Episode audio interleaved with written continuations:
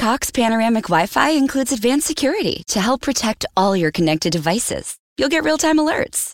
Oh, like this one, so you don't have to worry about malware. Or when your kid downloads a song from a shady link. And now all your computer can play is Red color, red color, where are you?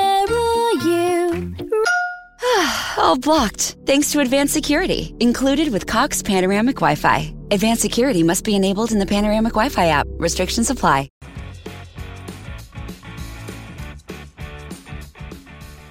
Welcome to Chit Chat Money. Today is Tuesday, October 6th. Sixth. Apparently, yes. I say the word sixth weird. Mhm. Revenge of the Sixth. Uh, all right. For well, anyway, we have an interview with Kermit Capital today. it was fun. We Right. talked Alteryx, Slack, lots of Amazon. He actually gave us some interesting insights on Amazon. He used to work there. Yeah. So uh, that was an interesting tidbit as well. And then before we get to our interview, we have our stories for the week. What do you have? Yeah, I got Roblox. So there's a rumor they probably leaked it that they're going public, um, and I think it's a very interesting company, even more interesting maybe than Epic Games itself um, in the gaming space. So really excited about that.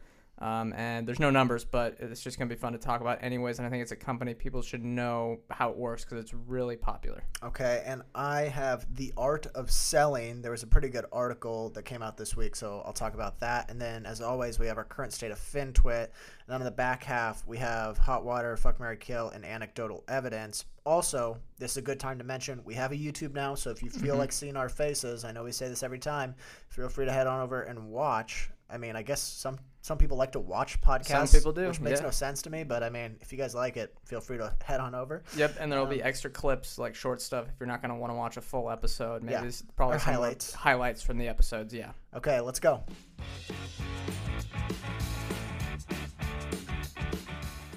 Welcome to Chit Chat Money.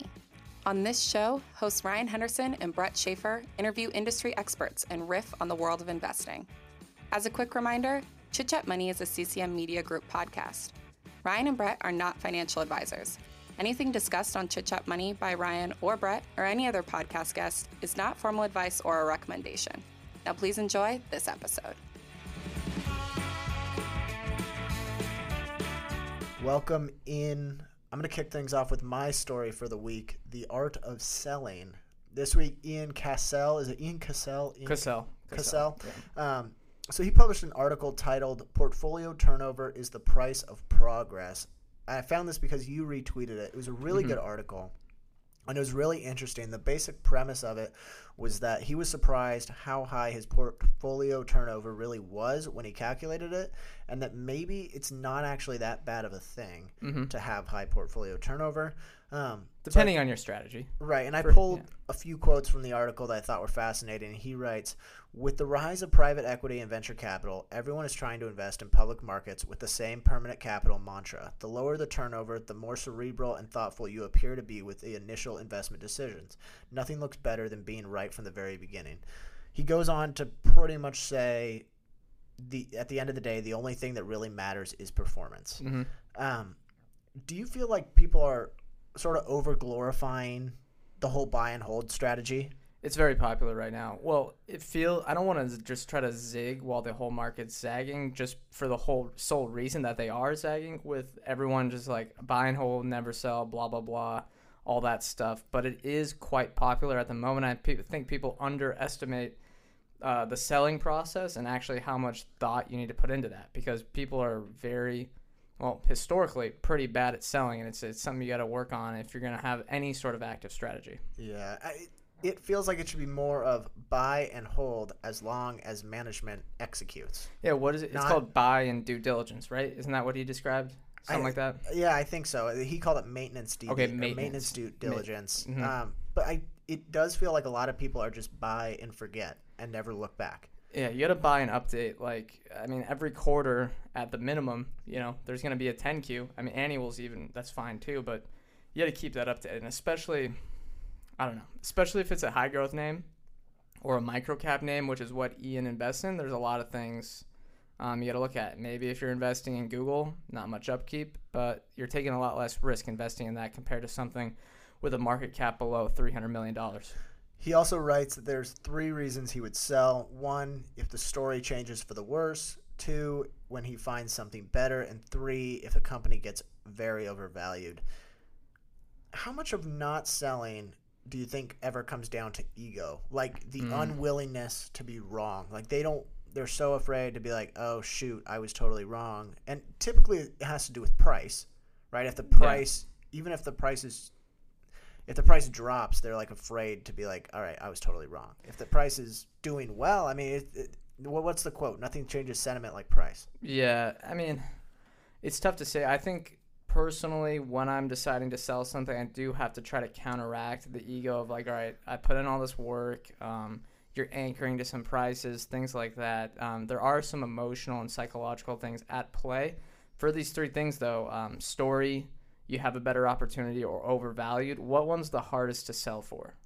I think I'd- the hardest one to overcome is valuation. The, the the hardest for people to recognize and because it's always easy to justify valuation. Yeah, true. And it's always easy to say, you know, they'll cont- just buy and hold, buy and hold. And as long as I have a long enough time horizon, valuation doesn't matter. Well, you know, it does. Like Yeah. price does matter, and if you can get a better return somewhere else, you should.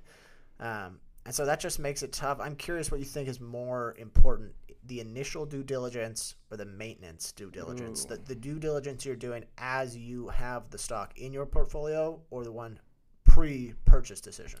I think maintenance can give you a better advantage because it one allows you over. It probably takes maybe at least a year to become an expert on a company. Um, what I would probably classify as an expert, and that gives you an advantage over other investors because I think every investor does initial due diligence, but a lot don't do maintenance due diligence at least very well, and that can give you an advantage because if you know the company well enough you know when it's time to either double your position or sell out of everything probably before a lot of the other people and that's that's important you're not com- you know necessarily competing against everyone but you have to know when the story changes for the better or the worse Yeah, it is true. And once you, if you really, really know a business, like you know it down to the nitty gritty, the accounting and everything, you've read through the 10K, you can tell when something happens that you don't like. I, it, Yeah. There's times when I've held companies where I'm like, that seems good, that seems fine.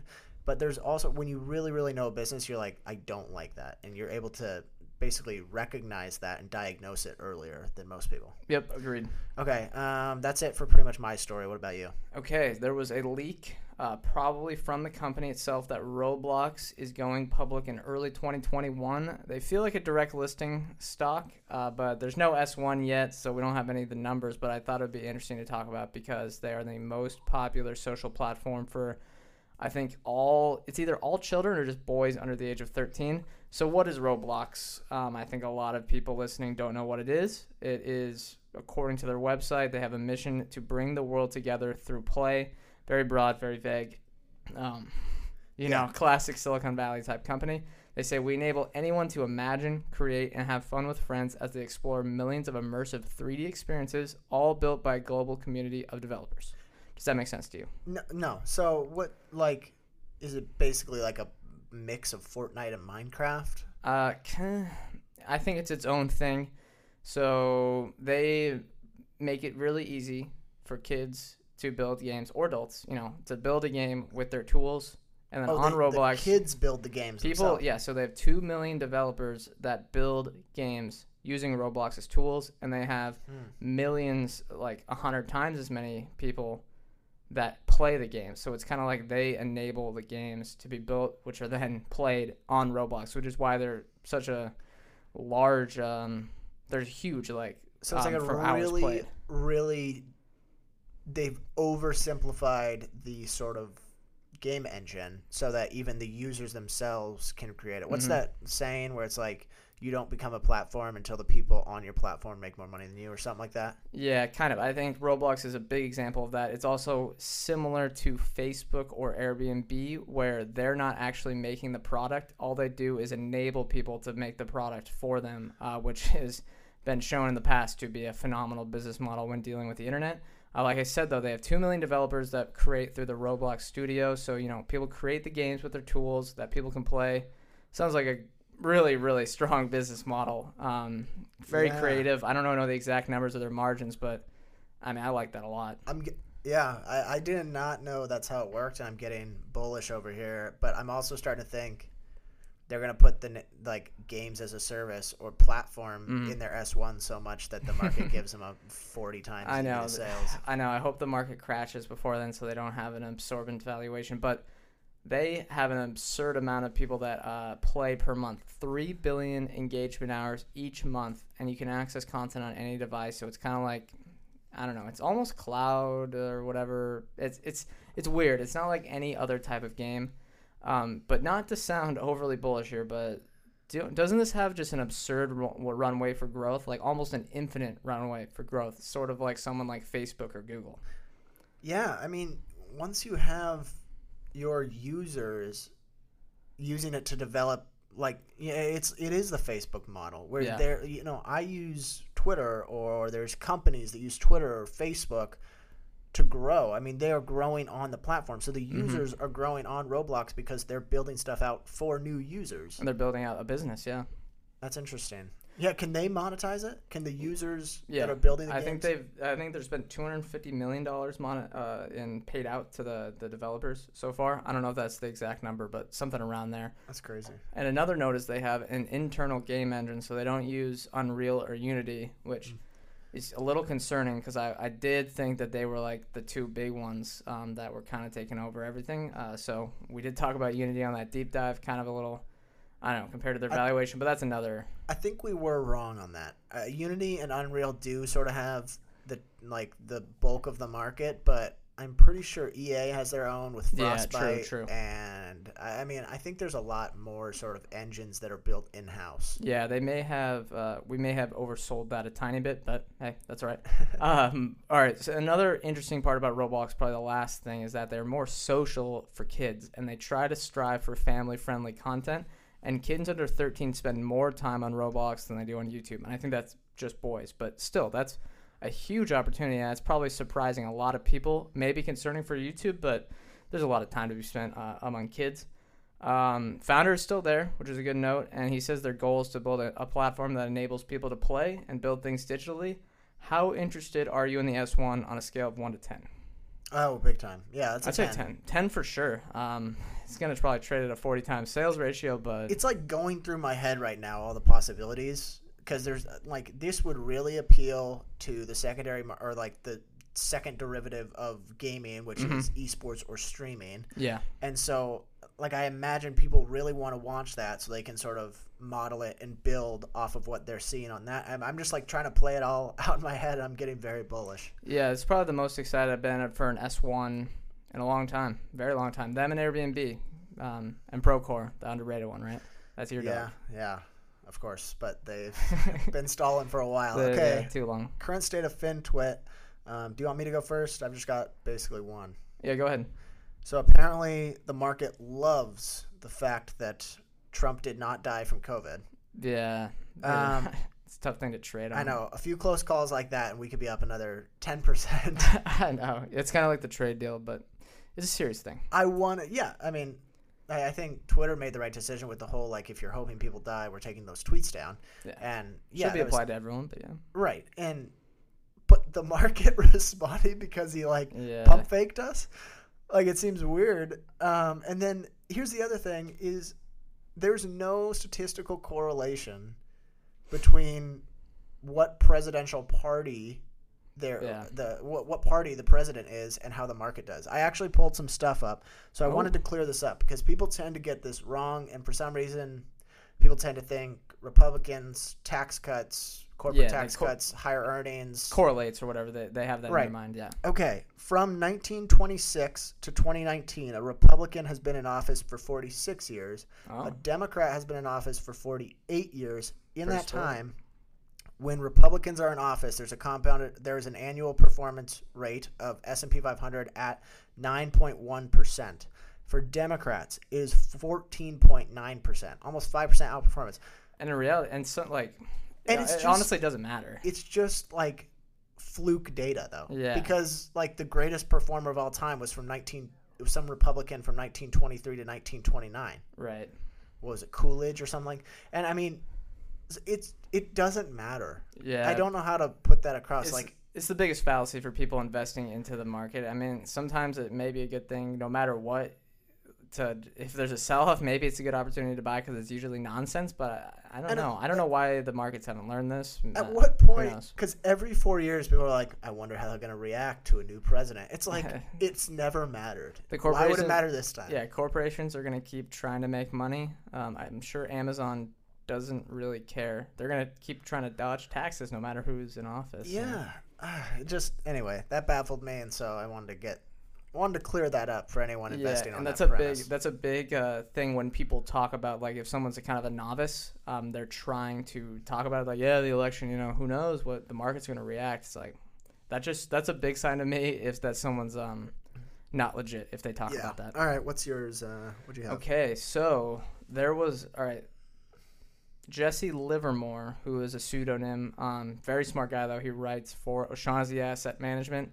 Um, uh, he doesn't work there, but I think they just allow him to publish things, and he publishes stuff that's a way over my head. But he had this nice note that uh, in 1991, the Japanese bubble had their real estate land value worth 20 trillion dollars. So that was more than 20% of the entire world's wealth and Japanese land under the Emperor's Palace, about three quarters of a mile, square mile, excuse me, was estimated to be worth the same as the entire land in California. What a bubble. How? I guess that makes me think, like, whenever I'm thinking about a market, like, oh, this is a bubble. How It's more apparent just- a bubble really should be. It's more speculation. Like a bubble is when things get so out of hand that people like it's like they it's like their lives depend on it that they're um that the thing keeps going on. But what was even more interesting was that uh, Ben Carlson from Animal Spirits and Ritholtz tweeted about how you know the now show Japan stuff doesn't really make sense because that was the biggest bubble of all time. Wall Street cynic, who is actually Jim Chanos. I know there are all these people that are private on Twitter, but just because they're uh, you know hedge fund managers and stuff, they got to stay anonymous. He said that twenty trillion dollar figure was a little over five times Japan's 1991 GDP level. Right now, residential real estate in China is valued at over four times their 2020 GDP, and that's before you include commercial, raw land, etc. When Jim Chanos tweets about something like that, I get a little concerned. Like, all right, maybe I should not get anywhere close to Chinese real estate. Yeah, it, it makes me it makes me really want to hone in on like a market niche that I actually understand. Yeah, and it makes me very cautious uh, for those Asian stocks right now. Um, okay, that's Uh, one more. that it? Sorry, one more. Um, another. This is a little more. Another one complicated from Jesse Livermore, but it just shows that uh, there's a nice thread here that stock returns basically of the last, um, I think, three years have almost been from all valuation um, re-rating for U.S. growth stocks. So I think, gosh, what were the returns? Like 22% for U.S. growth stocks. Only one percent of that was from actual growth in income. 22% of that was valuation re-rating, which is almost as bad as Japan growth in 1990. It's, it's a lot more complicated than that, but another concerning thing. It yeah. I mean, all you got to do is look at the like aggregate multiples on some of the benchmarks. You know, Yeah. like Nasdaq sales multiples, stuff like that. It just, I mean, it's definitely concerning. It's concerning. Yeah. and you have to have super high conviction if you're Mhm. buying some of these. Com- I know, and people tend to be like, well, you know, growth rates are higher, so it deserves a higher multiple. And it's like growth rates come down. They Yeah. aren't like they don't stay at 100% forever. Mhm. And and we're actually uh, Brady, our producer, is currently working on a spreadsheet um, of like the top seven, some of the top 75 companies. We came up with a list of 75, and we're Is going to do for the um, uh, school? no, Oh, just generally, we want to work on it. It's it's Nice. the first twenty years. How does revenue growth? Wh- What happens to revenue growth? And it should be basically this declining line, Right. no matter how good the companies are. And uh, you just have to have ultra high conviction if you're buying them at these multiples that they're going to be able to sustain a ridiculous growth rate. Yeah, and the multiples don't matter until they do. Like, Yeah, Yeah. and they come down fast. Um, okay. That's going to do it for current state of FinTwit. We Yeah. have our interview up next with Kermit Capital. What specifically did you like? The Alteryx discussion and the Slack discussion. I mean, those are two companies he knows inside and out. He's a data analyst. Um, he's not a professional investor, but he has you know a lot of experience, and he has a lot of experience working as a data analyst, which gave him some nice insights on Alteryx, why someone would use it. Um, yeah, I mean, I just thought that was great, very insightful. The other part that I really liked, he's he's followed by Slack CEO Yeah. Stuart Butterfield. Funny response when we asked him. We're like, you know, does it cloud judgment to be close with executives? Mhm. He gives a funny response. So feel free to listen to that. Here you go. Today we are welcomed by Kermit Capital. At least uh, for anyone on FinTwit, you probably know him as Kermit Capital. Um, he is a data analyst, if I'm not mistaken. Is that right? Yeah, that's right. Um, so before we get into what you do, Kermit, welcome to the show. Thanks for having me. And like I was saying before we started recording, big fan of Chit Chat Money. And um, I would definitely credit you all uh, with getting me bullish on Square when you first talked about that last year, and it was kind of dead money. So I'm I'm very thankful for that uh, There we fundamental analysis. We're glad we're glad about that. Yeah, long cash app, right? Mm-hmm. Um, Yep. so why don't you describe a little bit about your background, what you feel, if you have one, is your specialization in investing? Is there like an area or an industry that you think you have a knack for? Yeah, yeah. Um, so, like you said, I'm a data analyst at a private SaaS company in the commercial real estate space. Uh, my background is uh, I have a degree in industrial and systems engineering, uh, and I kind of stumbled into active investing um, just because of stock-based compensation at the two companies that I worked at prior to uh, the one I'm at now, which was Amazon and Grubhub. So, like a humongous portion of my compensation was in stock and i was kind of living and dying over the stock price because i wasn't really diversified or knew anything about investing and you know just kind of keeping tabs on on the stocks uh, yeah, because I, I wasn't really like paying attention to a- anything else but uh, to get to your point on like uh, what sort of my circle of, of competence uh, is generally um, i would say like e-commerce and logistics um, consumer facing, like tech enabled companies, uh, and I'd say SaaS. Um, and, and most of my conviction in uh, those industries is just from like firsthand knowledge of like either working at those kinds of companies or using those types of products or services. And I try to, to the best of my ability, buy what I own uh, or buy what I use, um, with some exceptions. Right, right. And it looks like you have about 20 holdings in your portfolio. I may be wrong. That's what you post on Twitter, I think. Mhm. Um, does that fluctuate at all? And do you have any of your money in passive investments? Anything else besides those ones that you do, I guess, through Twitter? Yeah. Um, so it's been condensed over the last year or so, and I think it's going to uh, condense further. I think it's important, like as investors, to acknowledge that we're our portfolios, or at least mine, is a work in progress, and it will be for like the Mhm. foreseeable future. You know, like our strategies change, our philosophies change. Um, you know, I would totally freely admit early on I was more of a gambler or like you know a trader. You know, um, without We all are. realizing it. exactly, exactly um, so i'm trying to pivot more towards like like i was saying earlier like buying things that i understand like i understand the value prop that kind of thing um, uh, so so yeah and then regarding passive investments um, you know i put in the max annual allotment to my 401k every year Okay. um, and I, I have a lot uh, allocated in that, and that's pretty standard Vanguard stuff. So VTSAX, VTIAX, uh, uh, Vanguard Total Stock Market and International. Um, and uh, I have luckily enough uh, in that that I have like a personal, um, I don't know what you call it, consultant or whatever through Vanguard. You have to have like uh, meet some minimum, and that's been interesting to talk to them because it's like talking to people who are like all passive, like right. like if you talk to them they're like sell every stock you have put it all in like index funds and etfs and stuff and i'm just like no i'm not gonna do that you know It's not nearly as fun either. Yeah. um, Um, but yeah, that makes sense. Is that yeah? And then you just have what about 20 um, for your personal holdings? Does that? I mean, you said you wanted to come down probably, Mhm. or do you have a range you want to get to, like eight to 15, something like that? Yeah, um, I talked to uh, like friends of mine who've like done a little bit more reading on this, and apparently, I guess like the optimum, like the risk reward ratio is somewhere around fifteen to seventeen. Like you have less than that, that's sort of like you're you're putting your eggs away too much, like in one basket or whatever. Mhm. Um, but uh, but yeah, I think right now my feeling is I, I'm in a few biotech names that I thought that I understood, but then talking to some people who really know it, I'm just like, you know what? uh, this feels more like a gamble than a, than an actual investment. So I Okay. might, but then of course, uh, watch it like as soon as I sell it, it's up like 30x, you know, in the next two three years. So that's sort of what I'm weighing right now. Okay, okay. And then, uh, you know, for your core holdings, the stuff that makes up the majority of your portfolio, when does, you know, valuation come into the equation? Are you a big trimming guy or is it kind of the Motley Fool style of, uh, what do they call that? Um, add to your winners. Add to your winners winners, win yeah. kind of thing. Yeah. Yeah, um, I'm definitely um, uh, more along the lines of the Motley Fool philosophy, uh, although I have branched out uh, over the last few years.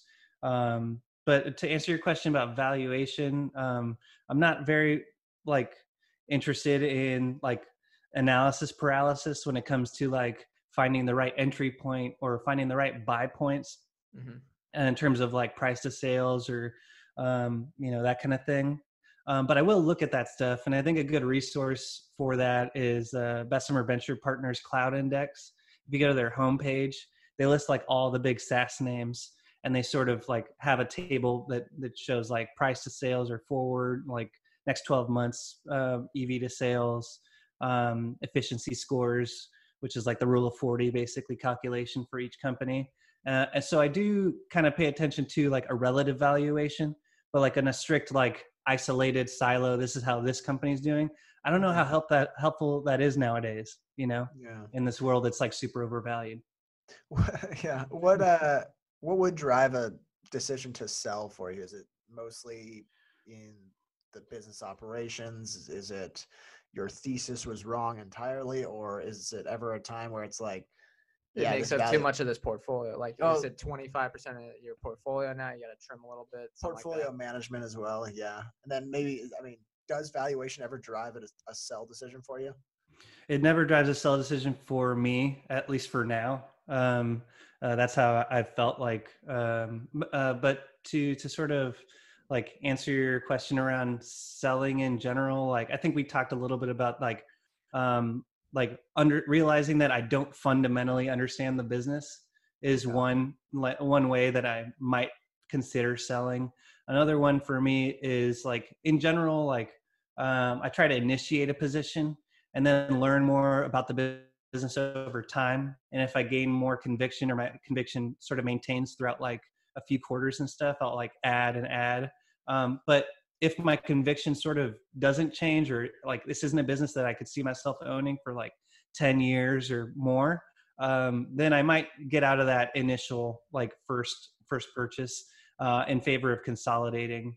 Um, yeah, and then the busted thesis uh, overall um but that's that's a skill that um you know is is easier like said than than done like Yeah. being able to filter out that noise and really understanding if your thesis is busted is is a non-trivial task i think Have you have you found that the starter positions help you at all? Like, does it help you track them? Does it help you do more research on the companies at all?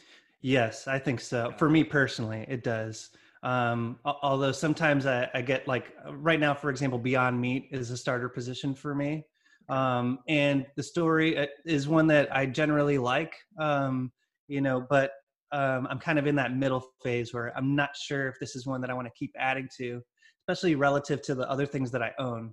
Um you know would i want to put new money towards this? I'm not sure and if i'm not willing to do that should i really be in this position in the first place? No, Yeah, that makes sense. I think we've all been in that situation where it's like, all right, yeah, I'll, I'll create a starter position or something like that, and then you're like, I don't know nearly enough about this business, Yeah.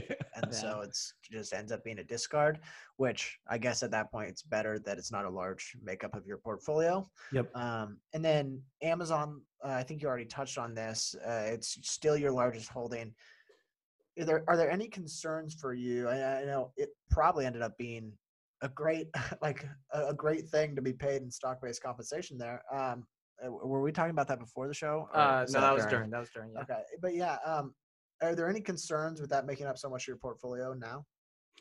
Um, on a business fundamentals uh, perspective, from that perspective, not really. You know, uh, I mean, if you look at the overall business, this is this thing.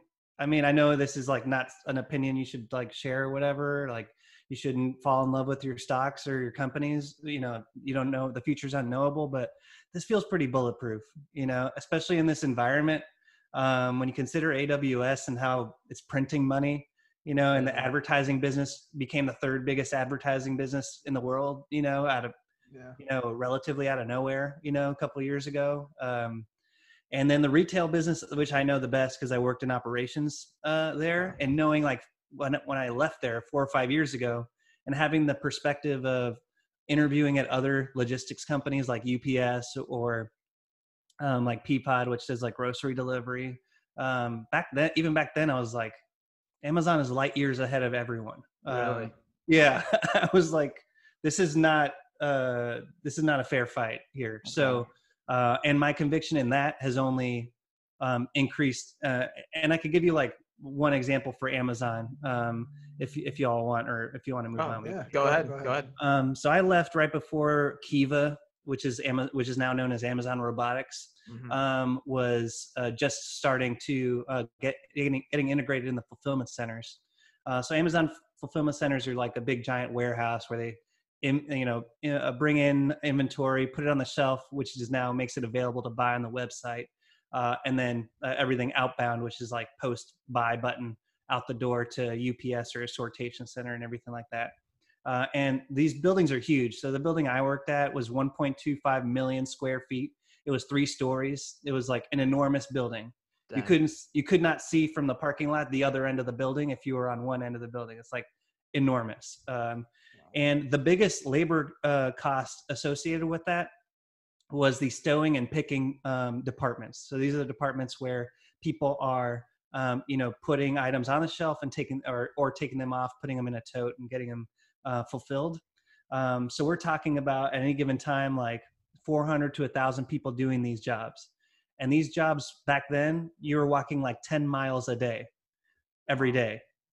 Uh, so, you, and they were located in like suburban areas of, of rural towns. Like, you right. know, so how many people can sustain walking 10 miles a day for 10, 12 bucks an hour, you know, uh, all day and all night, all year long? They're like, eventually, like the turnover was was starting to catch up on itself you know uh, burned out yeah exactly there's just yeah. not that there's not enough people who are willing to do that you know um like indefinitely um but what kiva did was it turned a job that required 10 miles of walking a day to a job that's just standing and picking stuff off of a shelf and putting it in a tote you know so it, dra- it dramatically like increased the potential pool of people who could do that kind of work uh, and it also dramatically reduced the number of people that are needed in the first place to do that job. Um, so, I mean, and before, so when I knew that and I kind of saw like how unsafe like working at a UPS distribution facility is in comparison, um, uh, you know, in some of the other places I checked out, it was, uh, it, I, I got a lot of conviction out of that, you know, right. No, I would there's too. a bunch of other reasons too. Have but, you added to your Amazon position at all? No, I haven't. Um, and uh, not to say I wouldn't, um, but I think that uh, my m- money would be better served else elsewhere, uh, like new money. But I am very bullish about Amazon over the long term. Okay, and then you also paid a lot of attention to Glassdoor ratings, which mm-hmm. I, I, I like that. Um, why do you do that and then how much does that actually weigh on your thesis when you buy a stock like does it ever deter you completely if there's like bad glassdoor ratings it's a it's a turn off um uh it's not the only it's one data point among many i think my time at grubhub um uh you know i, I don't know if y'all f- are familiar with the innovator's dilemma by clayton christensen yeah, um, yeah. but it's it's basically it talks about companies getting disrupted. Um, and uh, it's one of the things that, that are talked about. And my time at Grubhub, I found that like the culture ultimately was what was getting us disrupted by companies like DoorDash um, and Uber Eats. Um, and so, uh, like, I feel like I have uh, the ability to to read the tea leaves on something like Glassdoor reviews um, and sort of identify those telltale signs. of like a company where innovation is just not it's just it's just really hard. There's a lot of friction to getting new products or services or like improvements uh, pushed out the door. And so i view glassdoor as you know there's the quantitative like data like what is the rating? What is it trending? How do they view the ceo as it's just one data point but it's it's not really that valuable if you're not like drilling deeper into the actual reviews and seeing what people are actually saying and sort of sifting through like the people who have had sour grapes and identifying like is this a place where like actual talented people can't get anything done? Uh, and and if okay. if i get that sense then you know i'm not really it's gonna make it's gonna turn me off. And that's how i kind of feel about teladoc uh, for example. I know yeah, it's a hot one and people love it but i don't know it's uh, yeah i mean that's the whole conscious capitalism principle is you know you're generating not only shareholder value but hopefully stakeholder value across the board and those employees are the ones that in turn generate shareholder value. So there's definitely merit to having a place like glassdoor and being able to figure out what do the employees think because if they aren't happy and uh, obviously there's going to be certain ana like people have bad experiences at any company, but if you're starting to see it as a recurring theme, that can be a huge issue. Yeah.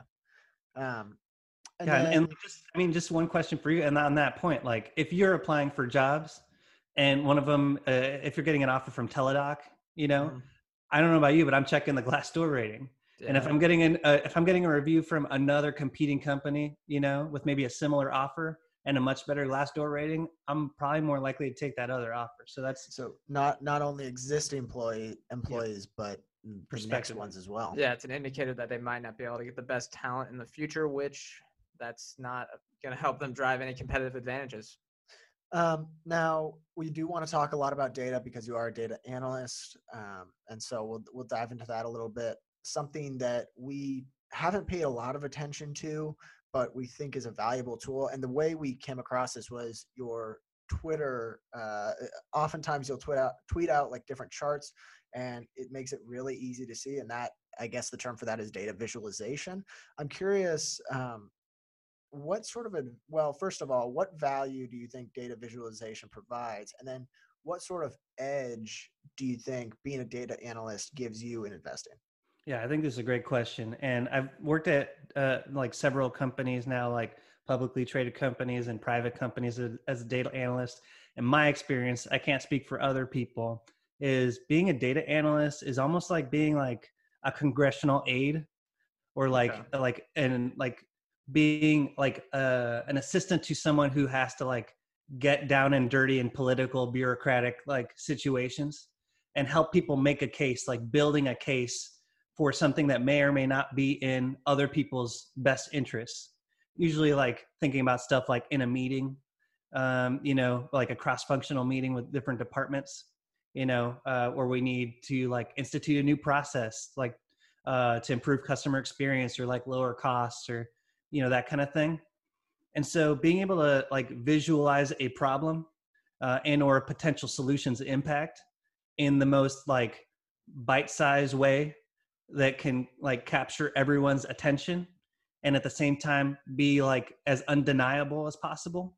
Because so much so much of what you're doing is like defending your data or defending your thesis um, of what's happening in the business to people who are not receptive to you just from this from like zero you know from like the beginning. Um, so yeah so i would say uh, uh, the importance of, vis- of data visualization is like making things digestible, painting a picture uh, for people who may or may not be technical or may or may not be like receptive to your argument. And then, uh, what sort of advantage do you do you get as a data analyst? It's it's around like being the subject matter expert in oftentimes really murky waters.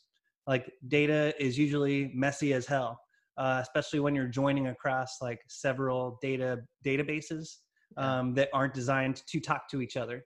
Um, you know, being able to uh, really get down in the weeds and answer people's off the cuff questions that are like usually critical about where your data is coming from um, is is uh, you, you know being a subject matter expert uh, in that kind of stuff and being able to answer people's questions uh, gives you a little bit of political capital too in these larger organizations. Have you ever had a scenario where, um, like those cross-functional meetings that you just discussed, have you ever had one where you try to present someone just raw data and they're like, no, not receptive to it, and then you're like, here, let me paint the picture, and they're like, okay, that makes more sense. But it's the exact same thing, right? yeah. yeah, yeah. I'm I'm struggling to find like a particular like a specific uh, example to illustrate to, but it happens all the time. Okay. Uh, and I think that's the value. That's the value of something like Tableau, uh, which is owned by Salesforce, which is what I have a lot of my experience um, with in data visualization.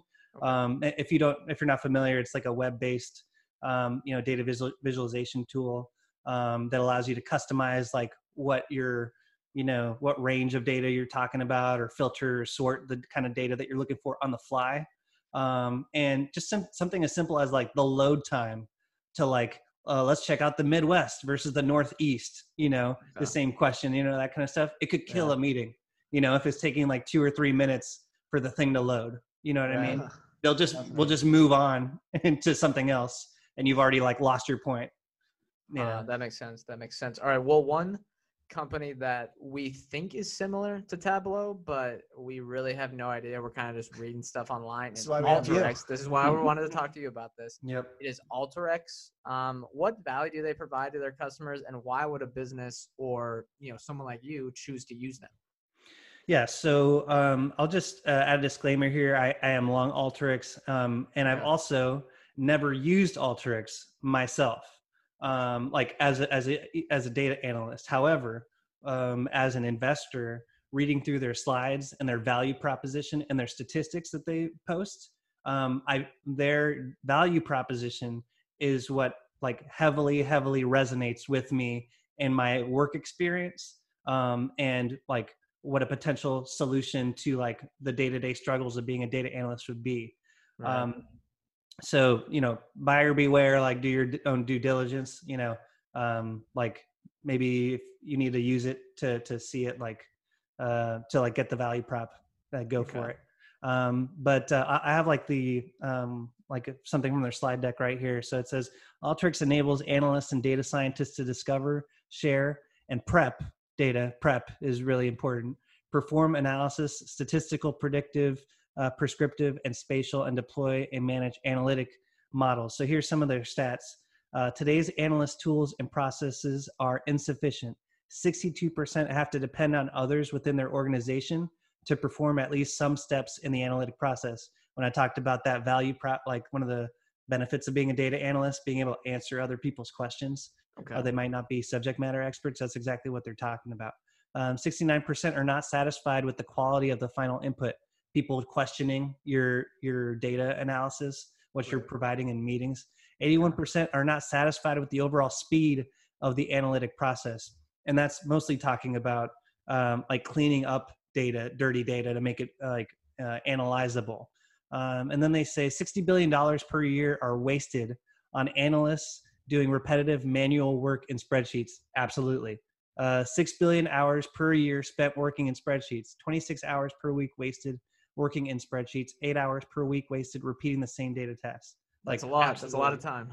Yeah, and you, and can like attest, you can attest to that. absolutely. That is like so much of my time was like Okay. you know present like doing a ton of work on a on a on a like data model and then someone like a higher up like questioning it and then my boss telling me to spend a week or two like making sure that i've solved whatever question they, they have even if it doesn't even make any sense So where does Alteryx sit in sort of the value chain? Let's say I'm a firm with um, a bunch of raw data, a bunch of different Excel spreadsheets, and I'm not able to get my point across.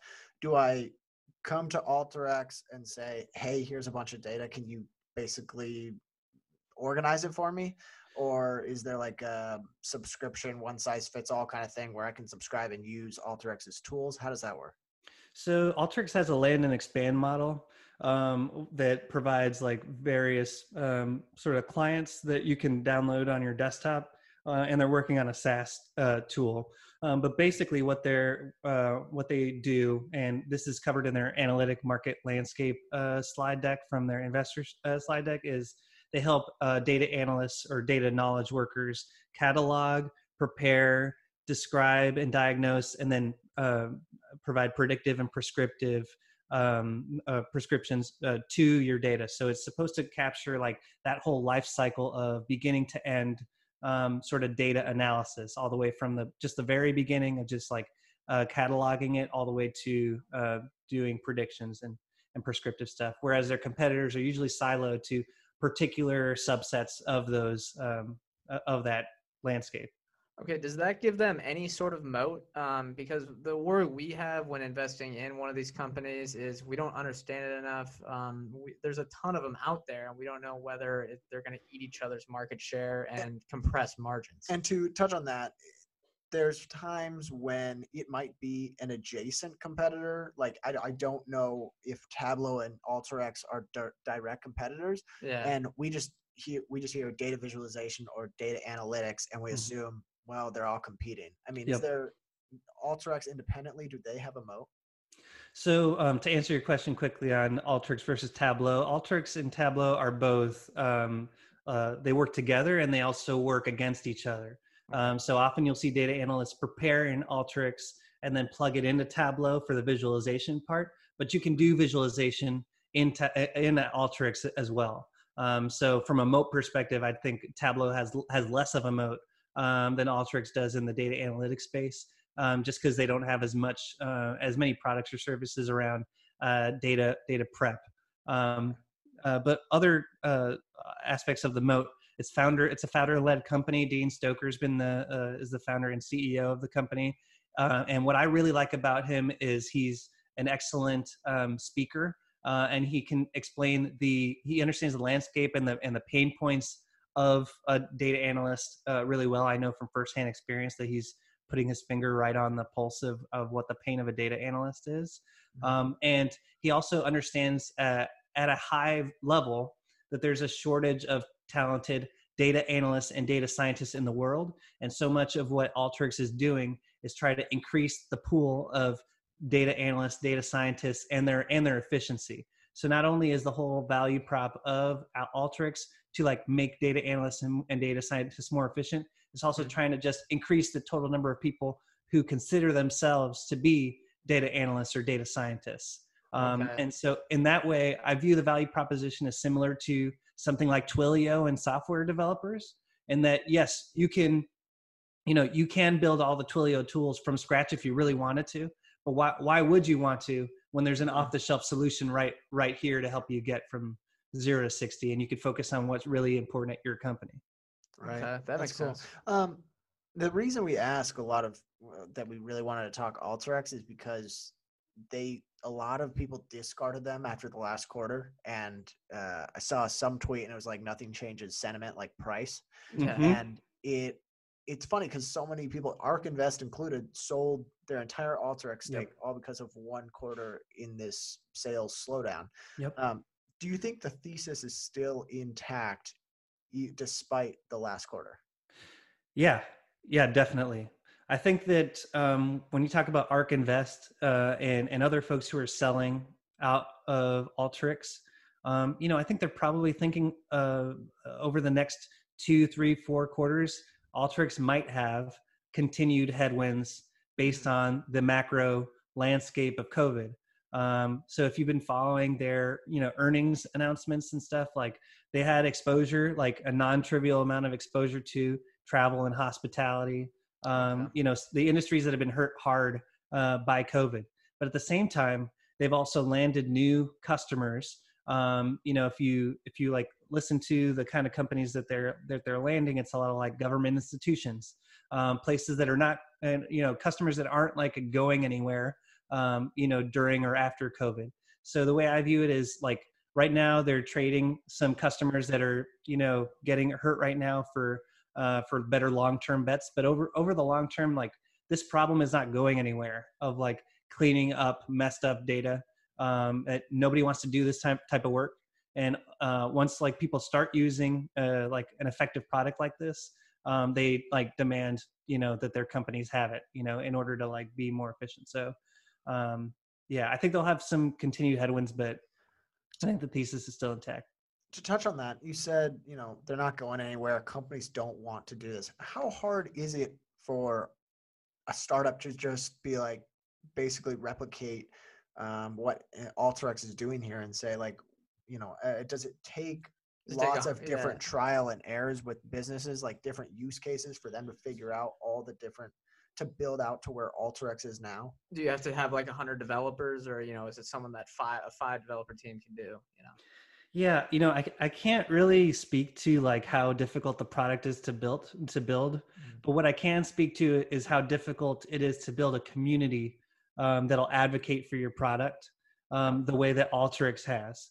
Um, you know, I think that companies are resistant to adopt these types of uh, technologies, especially especially when they're expensive. You know, I'd say like the biggest weakness, the risk I see ahead for Alteryx is just how expensive the seats are um, for for for Alteryx.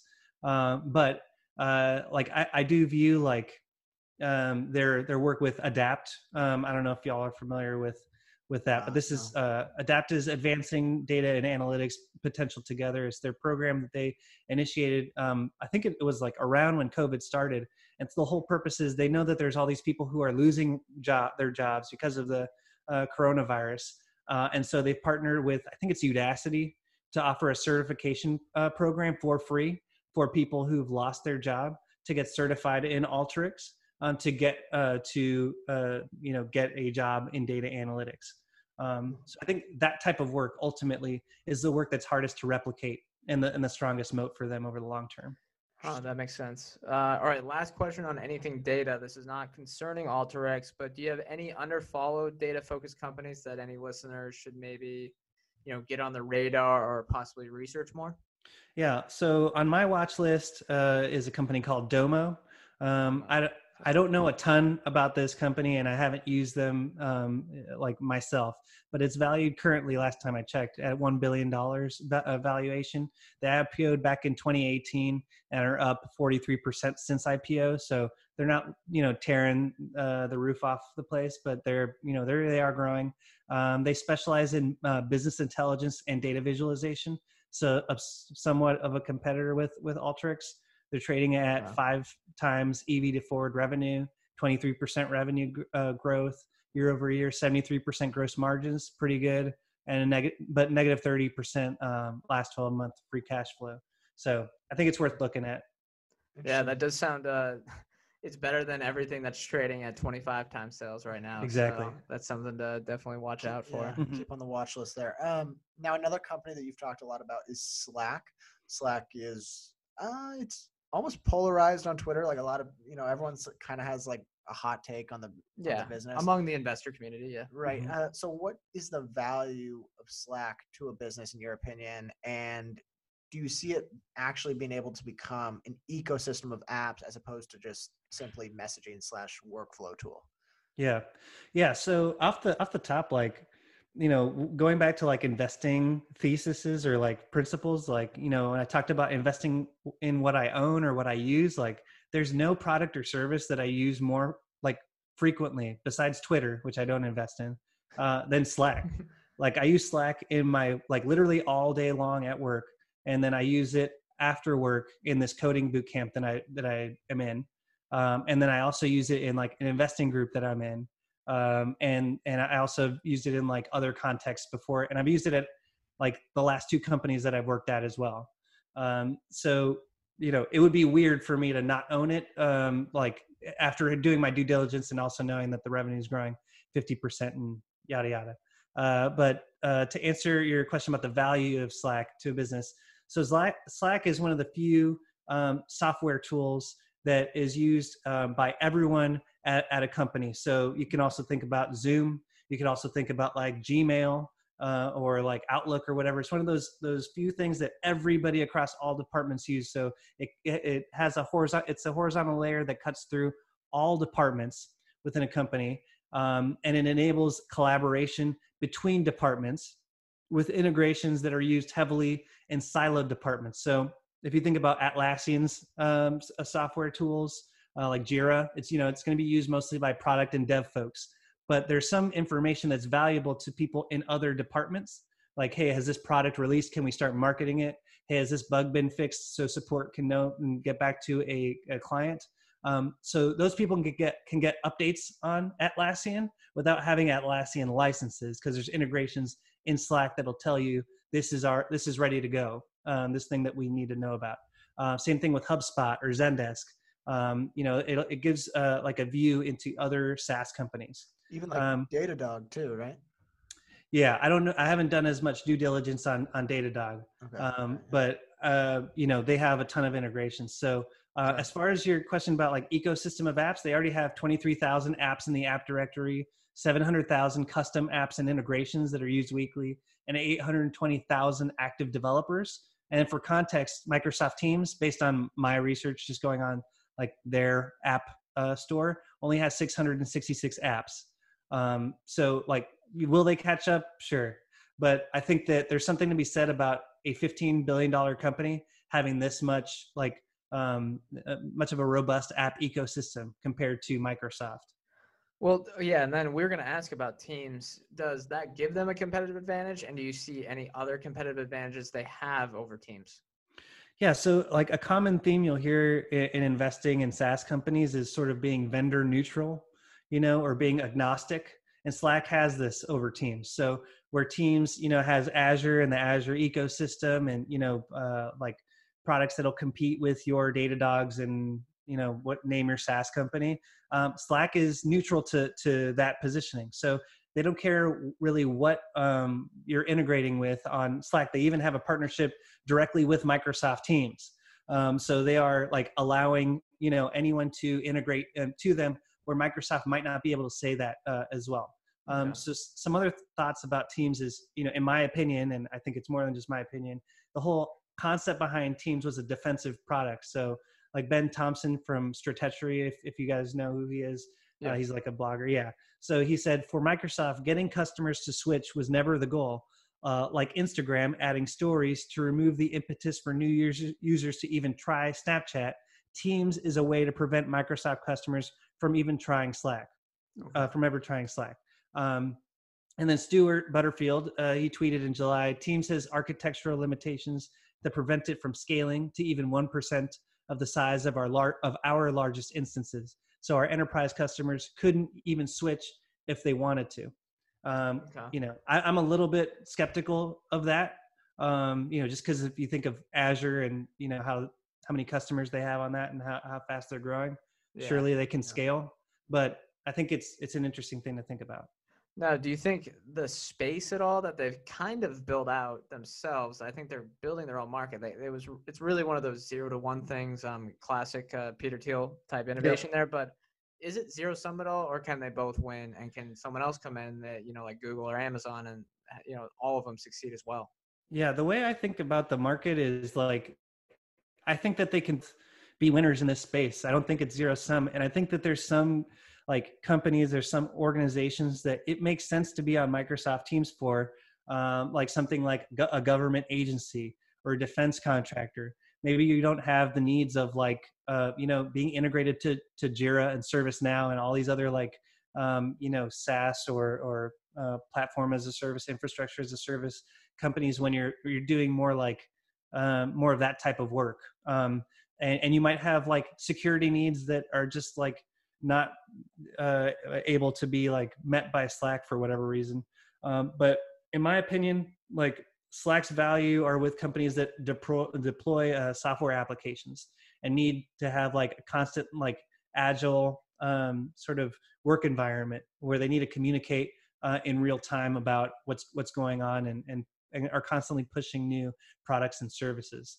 Um, and so, where would I rather have my money? Personally, like in the fifteen billion dollar company, that's like you know their customers are are going to potentially be other 15 30 100 billion dollar companies i'm going to grow the seat count and it's it's a bullish signal to me when you see all big tech chasing what they're doing yep True. like you know and and we saw it with i guess snapchat might not have had a great roi but like Well, Uh, Spotify. yeah Netflix. spotify for example you know when people start copying the business model that kind of thing it feels like something to pay a little more attention to um, another note that i saw here is that stuart butterfield the ceo of slack follows you on twitter and we've had this debate here is if we had the largest let's say like our largest holding was spotify or something like that would Mhm. we if we were presented with the opportunity to meet and get to know daniel ek or something like Mhm. that would we do it? Because we think on our end, maybe it clouds our judgment. Do you ever feel that? Do you think that uh, investors can get to know management personally without it impacting their investing style? Yeah, yeah, absolutely. I, I think it definitely clouds my judgment. Um, Okay. like, uh, how would I feel? Would I feel awkward like tweeting out that I sold out of Slack? Yeah, maybe a little- maybe a little, see Stuart, not you know, Stuart sees that, you know. Um, but uh, but I think that that trade off is worth it. You know, I, I mean, Okay. like you know, uh, I also have three other CEOs that follow me, and I invest in those companies as well. Um, Okta, PagerDuty, um, and uh, 2U. Uh, and so it's a sim- it's a similar thing there. Um, but like to, to talk about Okta, for example, Todd McKinnon on Twitter, like he sh- he shares some like great nuggets on on Twitter about his company and his leadership style. And for me, I put a premium on um, like strong leadership at a company. Um, I think it's like a cheat code in investing. You know, like maybe f- people feel differently, but when you know that your CEO is like uh, a great leader, like a phenomenal leader, um, that's that makes that builds on my conviction. Um, so totally uh, a risk, but um, I do think that Twitter is is a game changer for retail investors, giving us like visibility that we never had before. So No, I'll it's a- take that trade off. Yeah, and it's also interesting to see all the corporate accounts, what they're liking, who they follow, things like Yes. that. Um, that I that's an under the radar thing that I don't think a lot of people are looking Mhm. at, where you can kind of get some future insights. Mm-hmm. All right, Yep. wrap up questions. Yeah, these are our two final questions. Uh, everyone probably knows about them. Kermit, you probably know as well. Uh, first one: What's one financial saying that you disagree with? Yeah, and I don't know if this is like an official quote or not, but I definitely see this around and it makes sense. But um, don't fall in love or get emotional about your investments um, is is one that I, I slightly disagree with. So, I mean, I generally agree with this uh, in terms of like uh, not flying off the seat of you know uh, whatever. Like when you're making a decision, like you want to do your due diligence before you invest in a company. Um, and you don't want to like be overly emotional but like my goal is to hold companies that i have high conviction in with high concentration for a long time like 10 plus years um, longer if it makes sense. And like in order for me to sustain that level of conviction like i need to be interested in the business um, and i need to like be willing to like follow the story um, and, and, and i need to le- believe more in in the company than just the tam and the moat. Like i want to genuinely root for the leadership team to succeed. I want to genuinely like uh, root for the employees to succeed. And if i don't like have that connection you know it's it's going to be just harder for me to sustain that um, conviction and that hold over time and like i think square is a perfect example of that what they're doing in the payday loan space um, you know what they're what they're doing in the in the banking space those are all things that i can really get behind uh, and makes it so much uh, easier to hold it for the long term and i think that's important Yeah, and, that sort of passion drives like a higher inclination to continue researching as well. I think it, it keeps you interested in the business. Yeah. Um, last question then: What's one piece of advice you have for any investors? Yeah, and I touched on this before, but you know, some friends who aren't as into investing have asked me specifically for some stock picks. I'm sure that that's probably happened to y'all too. Yeah, Um, yeah, but my advice to those people is like to to own what you know or own value props that you can understand or just tangible to you. So some examples would be like, you know, if uh, I, I'd rather like suggest looking into Roku, Roku as an investment over the trade desk for someone who's not who's newer to investing right? If they have roku they can see it they can use it. I can like point to the value proposition. Um, for e-commerce um, these are both another two great companies. Etsy over shopify you know? There's much more likely of a chance that they like have ordered uh, from etsy and see it you know and shopify is a little bit more abstract. And then slack versus something like you know fastly which is just going to be a harder thing for them to understand conceptually and less likely for them to hold over the long term so I would definitely, um, you know, have a bias toward owning what you know or use. Okay, that's gonna do it. Kermit, thank you for your time. Uh, ha, ha- yeah, had a fun conversation. it was a pleasure. Thank, thanks, guys. Really appreciate it. Keep up the good work. All right, welcome back in. Thanks again to Kermit Capital for joining us. Next, we have hot water. I have three. I Three, think. I do too. Okay. Wait, so whose turn is it? I think it's my turn. yeah, you should go first. Okay. Uh, hot water whale wisdom. You know that site where you can look at all the 13 Fs. Love that. Yeah, it's a good name, but there's a new site that I think has no chance of ending well. So it's called eToro, and there's a guy in there named Jay Smith, 32 year old, living in Southern England, who is an investor on there. His online name is Jay Nem- Jay Nem- Jay Nemesis. Okay, and 21,000 people on this site called eToro copy his trades with their own capital, 40 million dollars. So if he buys FedEx, they do too. If he shorts the Nasdaq, they short it too. There is, I, I have never used eToro, but there's no way this ends well. Who is this guy? Jay Nemesis, he's Is the he new on- whale. Is he on Whale Wisdom? Has he Yeah, there's a good the, uh, th- there's a good tweet from this guy named David Showell. Um, I, I don't know what he is, but he's a good follow on Twitter. It was like, quote, "So how'd you lose so much money?" Uh, answer: A very sophisticated trader online, Jay Nemesis. He was on a roll. Said it was a sure bet. Wait, what? What do you mean? Like, like it's. I, I don't know. It doesn't make any sense. Um, there's no way that end, ends well. Everyone just copying each other's trades. Don't borrow conviction. No, as Matt Cochran did say, um, and we shall not forget. All right, Martin Shkreli is back. Uh, this isn't really a hot water, um, but I just want to talk about it. He's blogging from prison, like every week. Yeah, I just subscribed to his newsletter. Um, Substack? Martin Shkreli's got a Substack? It's a free one from GoDaddy. Ah, Uh, that's too bad. yeah, he's talking about how um, biotech stuff to his prison inmates and things like that. Sounds like it, it could be a fantastic sitcom. Um, I can't wait to actually read all the stuff. It's gonna be it's gonna be interesting for sure. He's actually kind of a genius, but yeah, That's so funny. he also sounds like a total sociopath. All right, Okay. um, there's another cool thing. Hot water, I guess, would be being a bandwagon FinTwit investor, um, which we are. You know, sometimes everyone gets that at some point. So this guy created a blog called the Invi. Uh, I don't know the name, but it's, it's, called like the, the FinTwit Index, basically. Fin Twitter Portfolio Index. Start just started out. It's plus. Uh, it's beating the S and P by three point two six percent during the fourth quarter. Can you guess what the five, any of the five largest holdings? Yeah, I can guess all of them because that's our fuck Mary kill this week. Is the top Ah, three. Okay. So, um, but I know the top three. It's what Fastly, Mhm. Roku, Livongo. I'm guessing Sea Limited, Uh, and no, Sea's a little lower, but CrowdStrike, Square. damn, it's concerning that it's Square. I feel so consensus. Well, Square's run up so much, which is so disappointing because we we had to sell or whatever. But you know, yeah. Um, okay, is that all three? that's for you? all three for me.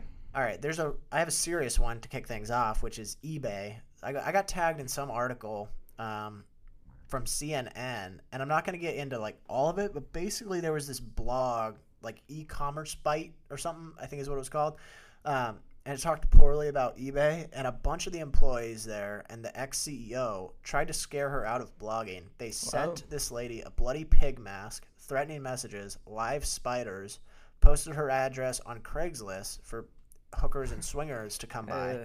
Uh, Um, sounded absolutely terrible. I recommend everyone go read it. I think they're out now. I think those employees were fired and the executives had to leave. They got some great severance package, which is bullshit. But yeah. um, yeah, I just I got tagged in that. I wanted to share it. It it was bad. It was really bad. Oh, I'm Um, glad I'm not investing in eBay. yeah, and then the Playboy SPAC is official. That, we gosh, have I to talk that. about Yeah, we.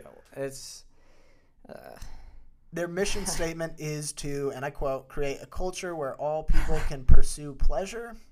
Their two primary revenue drivers are categorized as sexual wellness and style and apparel. I wonder how they do depreciation on the Playboy Mansion. They, how they write that down? they, I think there was one that, like, one of their products was part of their revenue was categorized under like CBD sexual stimulus or something Ah. like that. I could see them doing a big CBD crossover. That's Apparently- apparently the board of the company that's taking uh, Playboy public through a SPAC is all male. Mm, makes yeah. That's I mean, No shocker there. it, it's not a shocker, but it's just like, yeah. Would on. you ever buy this, No. uh, Well, never say never. even if there's value? Yeah, I mean, Would you? You find value where you can get it. I mean, never say never. I mean, it's just just because it's a smut, just because it's a smut magazine or whatever doesn't mean you like me choosing not to invest in it. It's kind of it's like cigarettes. Me choosing not to invest in it doesn't change their cash flow. Right. So I mean, it's not like you're. I've always had this gripe with Altria as a stock. Like, just because you buy the stock doesn't mean you're advocating for the product. Yeah, and Like, just because you choose about not making to, money. yeah, unless you're an activist investor, you can't do any of that ESG stuff. Okay, this week Fox 12 published an article with the following headline Alaska Airlines to offer COVID 19 for passengers traveling to Hawaii from Seattle. Nice. That's, That's a us. slip. We got to get on that, right? That's bad. Yeah, apparently they were trying to offer tests, but I guess they just Ah, scared off forgot. everyone from flying Alaska. Um, yeah, anyway, I thought those were funny. Fuck Mary Kill, though, the theme is the top three holdings of the FinTwit Index, which came out this week. Fastly, Roku, Livongo. Fuck Mary Kill. Um, okay, well, Livongo, I'm going to say Livongo Teladoc, um, which they're going to be combined here shortly. So I'm going to marry them just because I know them the best. Wait, is it Roku and Fastly? Yeah. Yeah, I, I oh fuck Roku. I like them a little bit. Um, the, the stocks run up so much though that uh, like the business is so good, but the cat's kind of out of the bag a little bit. Fastly, I like them as well. Cats it seems like it's out of the bag a little bit. Um, so I'll kill them, but I think they're all quality businesses that are all three are trading at pretty high prices. Yeah. Yeah, it's hard because, like, you don't really want to kill any of these businesses. They're all good. Um, I guess that's why they're consensus now. Um, But like we said earlier, there's not much margin of safety in a lot of these growth names right now. Do you think it matters? Like honestly, do you think when most of Twitter is consensus about a company, it ends up mattering? I don't think it like, matters. It's just good. representative of retail investors. Probably not, but it's good just as a filter of ideas. See what's getting more popular and see what maybe is getting less popular. I don't think it is statistically that relevant, but it, it's also nice just as a filter in general. Okay, anecdotal evidence. Um, you want to go first? Sure, short one. So we all know there's a lot of BS coming out through SPACs right now. Like you just mentioned earlier, the Playboy thing. Um, the only reason they're going public is so they can really, you know, grab the bag before, you know, the SPAC mania ends. But in the long term, do you think it's better because there's going to be more public companies available? So there's going to be some diamonds in the rough Yeah, but you just can't touch a SPAC currently. until like post like one year after they SPAC. Yeah, Is that the term? spacking? Like, SPACing, I don't know. Um, Uh, but because you don't know what due diligence is being done. True, true. And so you have to sort of wait out and see the SEC filings because we've basically gotten the worst case scenario of what can happen with the SPAC yeah. with Nikola, right? They, and there could be a few more. Yeah, just wait out. You know, maybe you have to wait three years, but I think it'll be better in the long run. What's a? Is there any good companies that have SPACed? Opendoor. Opendoor. I mean, all the Chamath ones seem solid. They're all a little speculative, but the, I mean, Virgin Galactic, I don't really like. But Do they SPAC? yeah, they were the first one, um, like a year ago. Huh. He kind that kind of kicked everything off. Interesting. Okay. Well, anecdotal evidence for me. I got back on Instagram a while back. I think the experience is slowly eroding. Mm. And you might not have noticed if you were on Instagram the whole time, but I took like a five month break. I just wasn't really, I don't know, I felt like stopping being on there. And I came back, and it feels like the experience is much worse. It, it's starting to feel like how we probably felt about Facebook like six years ago. That's good because I haven't gone. Not to be one of those seem high and mighty because I, I wasn't ever on Facebook, but that's I'm good. Hopefully, people are off Instagram in like three years, and I wouldn't have missed anything. It feels like they just pushed the monetization lever to full blast. Really? And they're starting to ruin it. I don't know. I don't know. It was just sort of like I don't spend as much time on there anymore, and maybe it's because I spend a lot of my time on Twitter, but I just don't find it that valuable. A lot of people say Instagram doesn't make them feel very well because everyone's all performative and then everyone looks like they're a ten, and you know, like when they're then their, and their life is like way more way better than it actually is. Yeah. Okay. Well, that's gonna do it. Ending on a high, ending on a very happy note, right? Yeah. Um, thank you guys for listening. Thank you, Kermit Capital, for coming on the show. If you want to get in touch with us, feel free to reach out to us on Twitter for any show that you want us to do or things you want to talk about. I appreciate twice now people have. I think we're doing Lemonade for a deep dive here uh, within Shortly. the next two weeks or something like that. Yep. And then someone tagged us in an article, so it was good to get both people's uh, responses on that. Um, and then anything we say here on Chit Chat Money is not formal advice or recommendation. Thank you guys for listening. We'll see you next week.